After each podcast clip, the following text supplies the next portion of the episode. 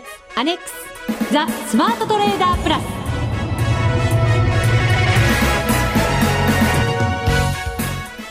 こんにちは内田まさです。この時間はザ・スマートトレーダープラスをお送りしていきます。ザ・スマートトレーダープラスまずは服を呼ぶアドバイザーお二人にご登場いただきましょう。国際テクニカルアナリスト福永博之さん。こんにちは。よろしくお願いします。よろしくお願いします。そしてマネックス証券の福島正さんです、はい、こんにちは。よろしくお願いします。よろしくお願いいたします。さあ為替市場ですけれども、はい、先週アメリカの雇用統計が発表されまして、はい久々にものすごい動きだったんじゃないですかダイナミックな、ね、本当にあの一瞬でズドンと落ちいきましたよね。そうなんですよ、はい、なんかその水準が今どこにあるのかを 自分で見失った感じがしましたよ 見てて。いや本当そうですね。一瞬目を離すとどこに行っちゃったのかなっていうぐらい急激に動きましたからね、はい。まあ、やっぱり中身的にその、まあ、前哨戦と言われる ADP の雇用リポート。こちらがねえーまあ、近年の中でも相当高い伸びでしたのでそうなんですよね。雇用統計に対する期待が高かっただけに、はい。まあ後で内田さんのトレードの、ね、チャートもご覧いただければ分かるんですけど、まあ、発表前にちょっとピクッと上がったりとかですね、えーまあ、そういう動きもありましたので、まあ、そういう意味ではやはりこうなんでしょうね。やっぱりこう教訓といってはなんなんですがある程度ね事前予想が良くてでその前に出た発表数値も良くてもこんなこともあるんだなということで、やっぱり決め打ちっていうのはやっぱりしちゃいけないなっていうふうに思いますね。そうですね。本当になんか大変ななんか動きを見たなという感覚でした。はい、でも株式市場のところは、まあ今年ね、はい、残すところ本当にわずかになってきましたけれども、まあじわじわと上を目指しているような動きもありますから、そうですね。ね投資家の方々、はい、まあ元気になられてる方も多いんじゃないかと思ったりもしますけれどもね。そうですね。あのトピックスがねだいぶ今日もほぼ高値近くの値段で終わってますし、はい、まああの特にこれまでパフォーマンスの悪かった証券、保険、銀行、まあ、この辺りが全部上昇してますので、まあ、そういう意味ではやっぱり懐温まってるかなという感じはするんですが明日は S q ですから、はい、まあ、ちょっと注意はしておいた方がいいかなと思いますね。そうですね。さっきのあの雇用時計じゃないですけどね、はい、注意はねやっぱりしすぎて悪いってことはないですもんね。はい、はい、ビッグ S q ですもんね。そうですね。そうですね、はい、です。ただまあ相場もなくね温まってきたということで、マネックス証券では個人投資家を応援するためにマネックス全国縦断投資セミナーを開催中ということですよね。はい、そうなんですよ。実はですね、あの今年の9月から来年の3月にかけてですね、あの全国北からまああの点々とこう下に行って南まで南下してるんですね。南下してるんですけども、えー、まああの北はもう札幌で終わっているんですけども、実はですね、あの今月の18日来週の土曜日なんですけども、えー、名古屋の方で、はい、えー、やる予定でいますので、あのー、一応定員が350名でまだ応募ができる状況なので、えー、もし名古屋近辺に住んでいるいらっしゃるあのいらっしゃる方はですねぜひこの、あの縦断セミナーの方にですね、えー、参加いただきたいなと思います、はい、であのメンバーはですね基本的にはマネックスのあのストラテジストであったりとかエコノミスト、えー、アナリストがあの基本的には出ます。で当社のあの社長である松本とあとはユニバーシティの、えー、社長の内藤っていうんですけど、はい、えー、まあ、マネックスメンバーで、うん、えー、投資に関する、えー、情報を、えーまあ、セミナーという形で、えー、開催しますので、はい。えーぜひ参加してほしいなと思うんですけども、うん、参加申し込みは当社のホームページから、はい、えー、できますので、えー、ぜひよろしくお願いいたしますと。はい。松本大樹さんそして内藤忍さんも出演されるということですから、はい、ぜひ皆さん応募してください、はい、12月18日土曜日名古屋の近くにお住まいの方々もちろん名古屋に住んでる方もまだ応募してないよという方は、うん、応募ください。ですよね。旅行を兼ねてとか？それもいいかもしれません。ちょっと大げさですが。ちなみに2月には、はい、あの神戸や高松で、はい、3月に広島行ったりするので、まあ、あのもしそのそれまで待てる方はそあの南の方の方はですね、はい、えー、待っていただきたいなと思います。はい、マネックス証券のホームページから応募できますのでぜひ皆さん詳しくはホームページをご覧いただければと思います。それでは番組進めてまいりましょう。この番組を盛り上げていただくのはリスナーの皆様です。プラスになるトレーダーになるために必要なテクニック、心構えなどを今日も身につけましょう。この番組はマネックス証券の提供でお送りしますスマートトレーダー計画よーいドンザ・スマートトレーダー計画用意ドン。このコーナーでは、スマートなトレーダーになるためのノウハウ、実践テクニックについて教えていただきます。FX ダービー第4回目ですけれども、もう大詰めとなってきました。はい。え先週は私の秘密トレードをこっそりとね、まあ、暴露しちゃったということになるんでしょうかね。はい、はい。さあ、今週はどうだったのか、ダブル福様に検証していただこうと思います。内田正美、スマートトレーダーへの道、番組ホームページでは、売買についても書き加えましたチャートがアップされています。ご覧いただける方は、ぜひ合わせてご覧ください。えさて、前回のミッションですが、ドル円で売買せよということでした。うん、まあ、雇用統計がありましたので、本当にダイナミックな動きになったわけですけれども、はい、まずはその雇用統計発表の日からトレード開始しまして、12月3日ですね、すね。金曜日、はい、で、なんとなくこう、下に行きたがってるかなっていうような、はい、もみ合いだったんですけどね、すごく狭い範囲での。ただ私はちょっと売りでやっぱり入ってみたいなということで、売りでですね、83円55銭のところ50万万通貨で、はい、えー、入りました。うん、で、一回こう上に上がってまたこう下に行きそうな感じがありましたので、はい、またさらに追加しまして、売りで50万通貨83円66銭というところで追加をしました。うん、で、雇用統計の発表待ちということで、はい、えっ、と、もし上にバンと持ってかれたら怖いなと思いましたので、ええ、一応ロスカットラインも非常に厳しめな感じで入れてたんですね。はいはい、で、逆にそのロスカットラインの上のところに、うん、あの、上に持ってかれた時にいいようにということで、はい、買いのポジションも指し値で入れてやりました。いいはい。はい。で、ロスカットラインも、はい。あの、雇用統計発表前にですね、ええ、あの、入っちゃったんです。ぴょんと上に。先ほど福永さんからも話がありましたけれども、ちょっと上に持ってかれまして、ね、はい。83円80銭で、えー、100万通貨ロスカット、1番目、2番目の売りは、すべてロスカットされたということになりました。はい、で、その後、発表が雇用統計されましたので、ええ、皆さんもご存知の通りに一気に下に持ってかれました。で、どこかでこう、やっぱり入りたいなと思ったんですね。戻りがあるんだったら戻りに入りたいし、はい、売りで行くんだったらもう一回売りで入りたいなと思いながら見てたんですけれど、結構幅が狭い中でじっとこう、戻りも鈍く、まあ下に行くわけでもなくっていう動きが続いてましたので、どうしようかなと思って様子見を結構してたんですね。はい、で、えー、ちょっと下に行きそうだなというふうに見えたところがありましたので、えええー、再度売りでチャレンジをしました。今度100万通貨で82円55銭で入ったんですけれども、そこからですね、今度はじわじわとドル買いの動きが始まりまして、はい。そうですね。はい。で、83円飛び5銭、50銭上に行ったところでロスカットしました。はい。で、ここで50万円のマイナスだったんですけれども、えっ、ー、と、その後、土点買いで今度は買いで入りました。もう100万通貨で買いで入るしかないと思いまして、83円25銭のところで買いで入り、84円に到達到達したところで利確をしたというのが今回の流れでした。まあ、トントンですね。はい。まあ、5万円プラスというところですかね。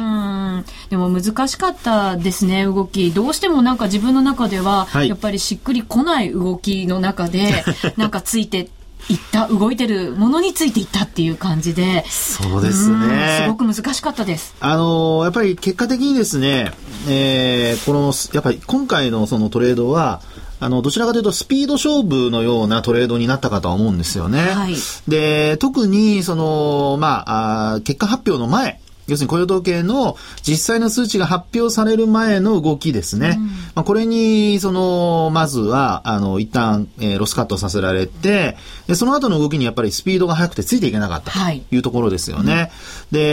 で、あの、トレードとしてはですね、今回のトレードは、そのロスカットに引っかかってしまったのは、これは結果論なので、もう仕方ないですよね。これは上に行っていればもちろん利益が出たわけですので、はい、あの、事前の予想とマッチしたような形で、えー、ロスカットも入れ、なおかつ、さらに上に行った時には、あの、まあ、最初ショートしてましたから、えー、ロスカットされた後に、今度はロングで入って、うん、えー、上昇に乗っかると。はい。これできてたら美しかったですね。そうですよね。でもこれ、はい、よかったなと思って、その、あの、買いの指し値に引っかからなくてよかったなっていうのは、自分の中でちょっと実はほっとしたりとかしてましたね。はい、いや、そうなんですよね。あの、これ、その、まあ、功罪ということで言いますと、まあ、良かった点はですね、やっぱり狭めにしてたところですよね。うん、ですから、あの、狭くしてたためにですね、えー、上に行った時の値をちょっと上の方に持ってったんだと思うんですけども、はい、まあ、その幅の取り方が良かったおかげで、今話にあったように、あの、買いの方には引っかからなかったと。はい。これ買ってたら本当に、はい。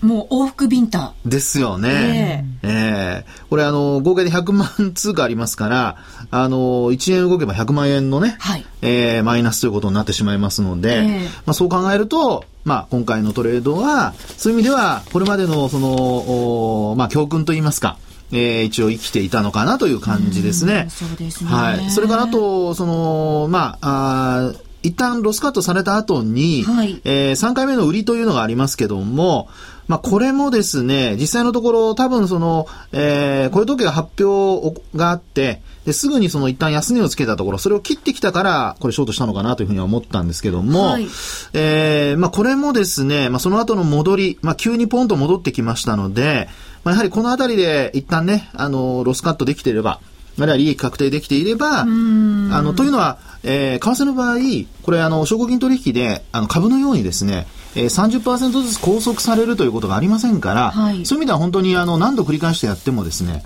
あの、証拠金の範囲内であればできるわけなんですよね。ですからそういう意味では、あのー、まあ、ちょっとバタバタしちゃうかもしれませんけども、えー、こういうふうに一旦こう下に、まあ、下がるかなと思って、えー、戻しきれなかったといいます、下げきらなかったところで戻し始めたところでは、やっぱり一旦リグうような、はい、えー、ことを考えておく必要があるのかなというふうには思います。そうですね。えー、ただ最後に、その4回目、5回目のところは、これは、あの、久々にこう利益を伸ばしてですね、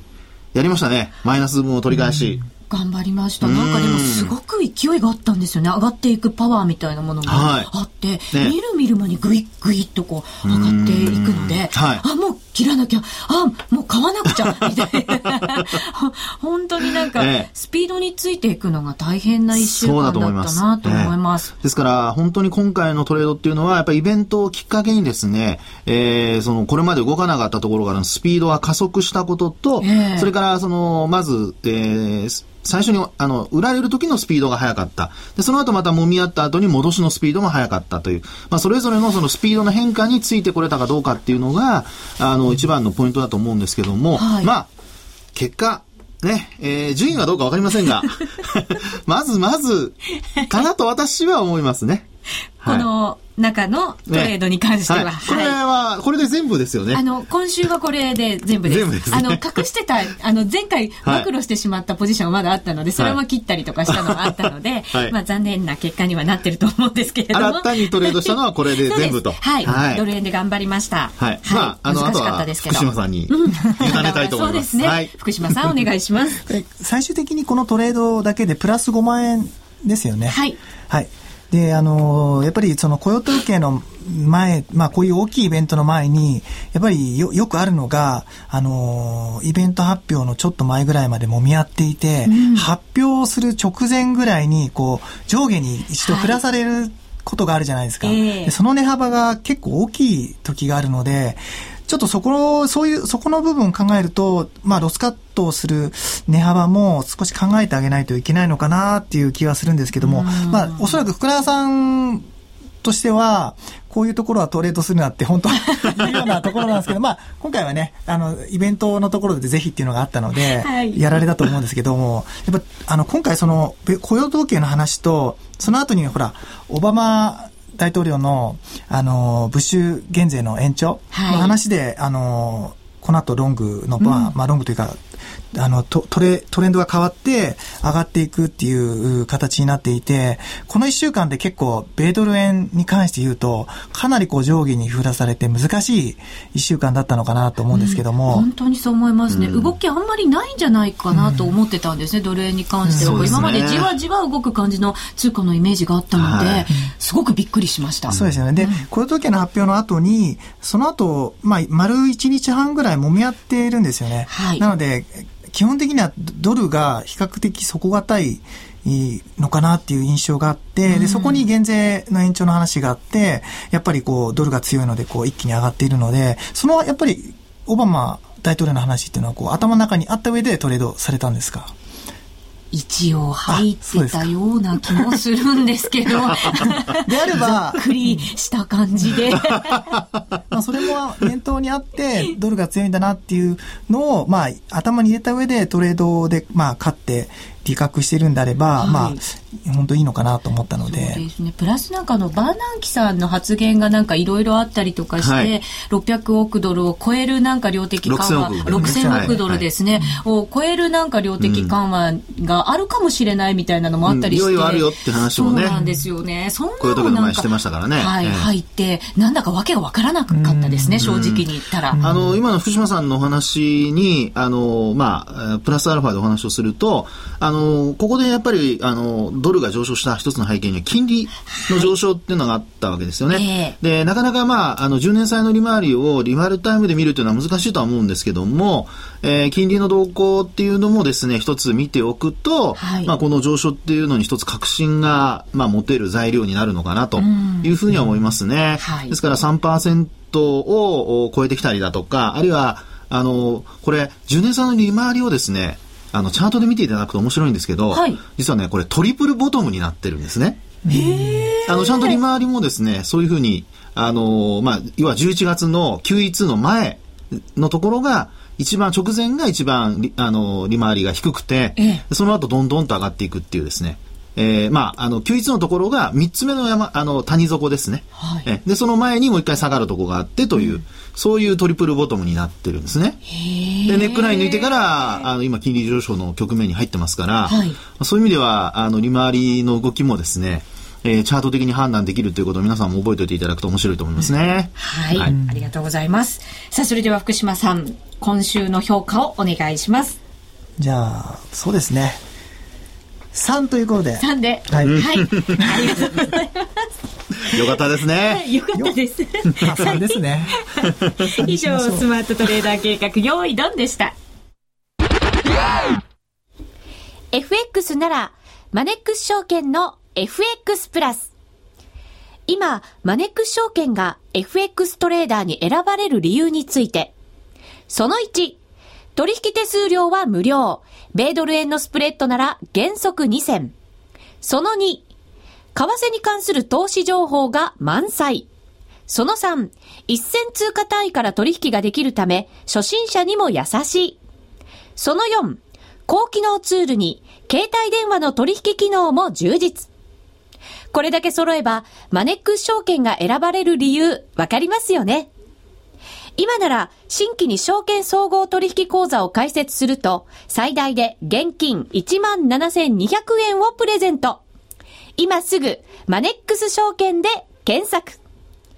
FX は予託した証拠金額より多額の取引を行うことができるレバレッジ取引であり、取引対象である通貨の価格や金利の変動により、予託した証拠金額を上回る損失が生じる恐れがあります。お取引の前には必ず、契約締結前交付書面の内容を十分お読みになり、リスク、手数料などをご確認ください。マネックス証券株式会社、金融商品取引業者、関東財務局長、金賞第165号。ザ・スマートトレーダープラス。今週のハイライト。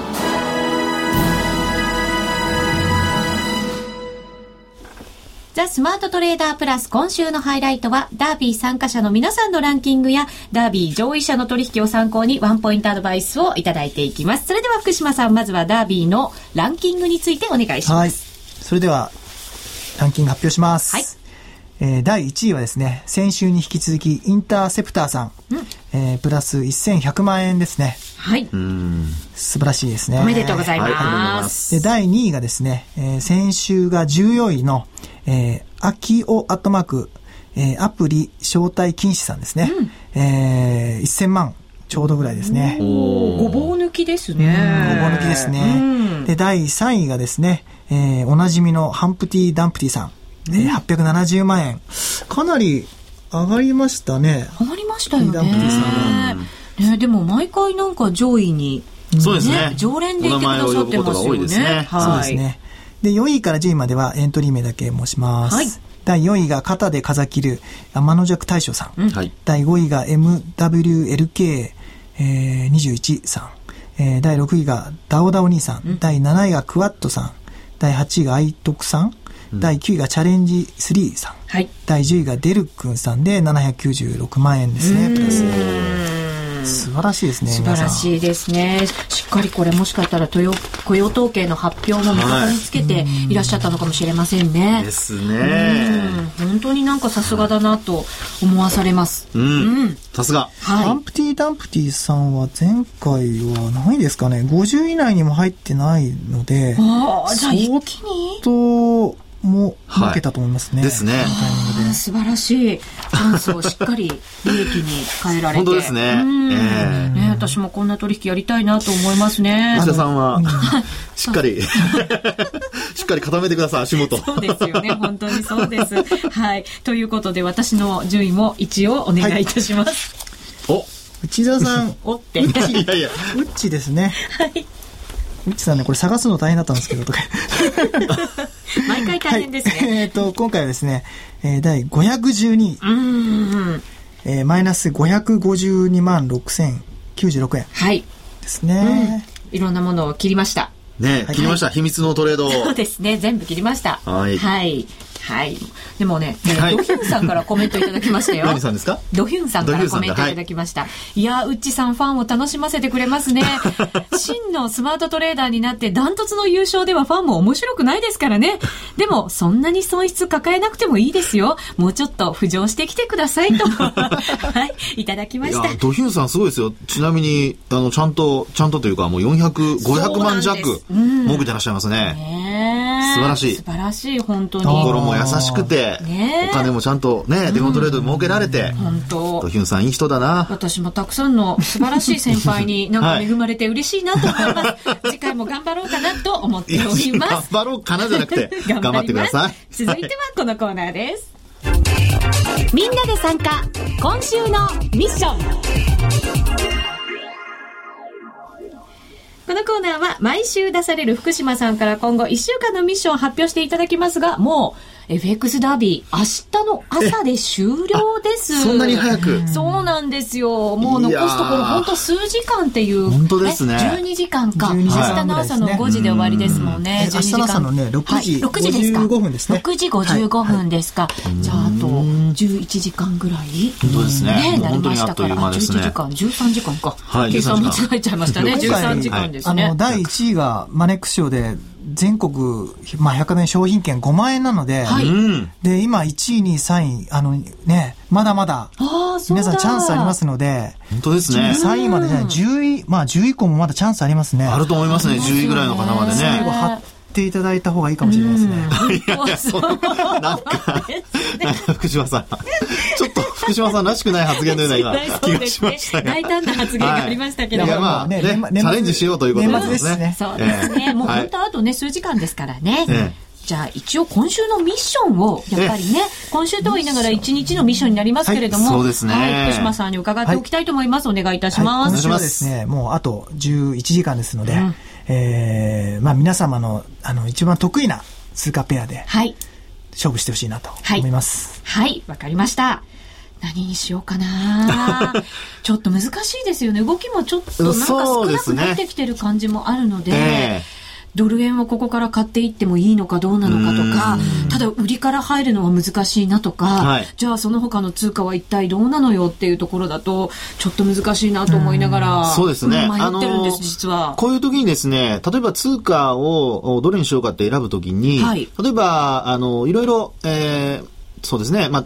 ペアの通貨を何個かこう表示してみて、ええ、それで、あの、ボラティリティの高いもの、低いもの、まあ、同じ時間帯で、まあ、例えば5分なら5分足あるいは1時間なら1時間とかいうふうにして、はい、で、どういうふうに動いてるか、あるいはトレンドがどうなってるかとか、あの、比較してやってみるといいかもしれませんね。そうすると、あの、まあ、えー、今日はたまたま今回はですね、あの、13時間弱しかないんですけども、はい、もっとこう時間がある時でも、どの通貨にしようかなっていう、その通貨の選択をするとき、通貨ペアの選択をするときにですね、たくさん表示してみて、えー、違いがわかるようになってくると、はい、まあ、あの、どの通貨をやればいいかというのも、えー、だんだん自分でこうね、えー、見えてくるようになりますので、はい、まあ、そういうふうにしてもらうと、今回はいいかなと思いますね。そうですね。はい、まずは通貨選びからですね。そうですね。はい。はい、頑張って選んでみたいと思います。はい。はい。さあ、残すところ本当に1日となりました。皆さんもぜひ頑張っていただければと思います。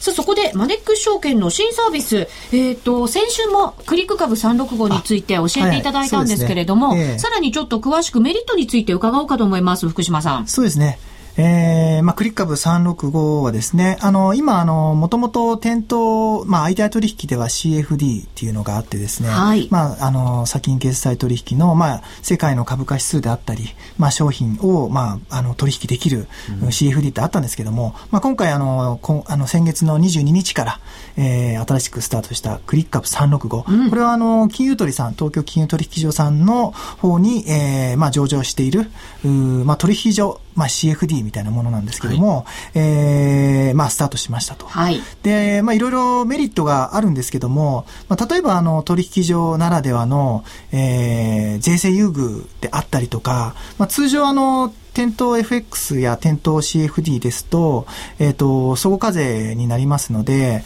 えー、まあ、最大で50%、まあ、利益が出た場合、えー、まあ、税金って、まあ、持ってかれちゃうって変な言い方ですけども、そういうのがあるんですけども、はい、まあ、そういったところが、あの、源泉ぶりで、まあ、一律20%っていうところがあったりとか、あと、繰越の部分であったりとか、うん、あと、他の先物オプションであったりとか、そういったものと一緒にこう合算して、えー、損益合算できるとか、まあ、そういった税制のもうメリットがまずありますと。はい、で、あとはその、まあ、一番今やっぱり取引されているのが、えー、クリックアップ365の中でも、やっぱり日経225なんですよ。はい。で、まあ、通常の代償に上場している先物の場合は、えー、まあ、夜の11時半までしか、えー、取引できませんので、やっぱりその後もですね、えー、まあ、基本的には24時間できるので、アメリカの、今、アメリカの市場って夜の11時半にスタートするので、その後のアメリカの状況によって、まあ、えー、225のトレードができるっていうところが、はい、えー、メリットになりますと。で、やっぱりあとですね、面白いのが、ええ。ー、まあ、配当金相当額のものが出たり、まあ、それ通常の CFD もそうなんですけども、あとはその金利ですね。えー、通常、えー、売りの場合は金利が取られたり、えー、買いの場合は逆にき、あ、買いの場合に金利が取ら、金利を取られて、売りの場合金利をもらえるっていうのが、あの、CFD の話であるんですけども、はい、取引所の場合は、まあ、一本値になっていて、かつ、金利に上乗せの手数料っていうのっていうのが全く乗っからないので、金利はですね、実はあの、日本の政策金利、に、えー、なりますので、はい、えー、0.1%ですよね。で、その中値、あの、0から0.1なので、その中値を取るので、実は金利って0.05%なんですよ。なので、ほとんど、あの、金利はね、気にしないで、えー、まあ、ロングのポジションを持ったりすることが、あの、できるっていうのが、やっぱり、一番大きなメリットなのかなと思っております。はい。いろんなものをこうしっかりと理解して、はい、あのー、メリットも分かった上で、そうですね、トレードやっぱり役立てていきたいですよね。で、今ね、あの、と、やっぱり取引所取引なので、取引コストっていうのが、あのー、まあ、通常の店頭 CFD ですと、あのー、売値と買い値のスプレッドだけなんですけども、はい、えー、取引所取引って基本的には、あの、手数料が発生するんですよ。なので、あの、手数料がかかるんですけども、まあ、今であれば、マネック証券でも、あの、1ヶ月間無料キャンペーンっていうのをやってますので、はい、12月末までですね、うん、まあ、そういった無料キャンペーン期間中に取引していただくといいのかなと思っております。はい、キャンペーンも活かしていただきながら、はい、チャレンジをしていただければと思います。さて、あっという間に番組もお別れのお時間が近づいてきました。最後の一日となりました。皆さんぜひ頑張ってください。頑張ってください。ということで、ここまでのお相手は、福島正と福永博之と内田まさでお送りしましたまだまだ皆さん巻き返せます それでは皆さんまた来週この番組はマネックス証券の提供でお送りしました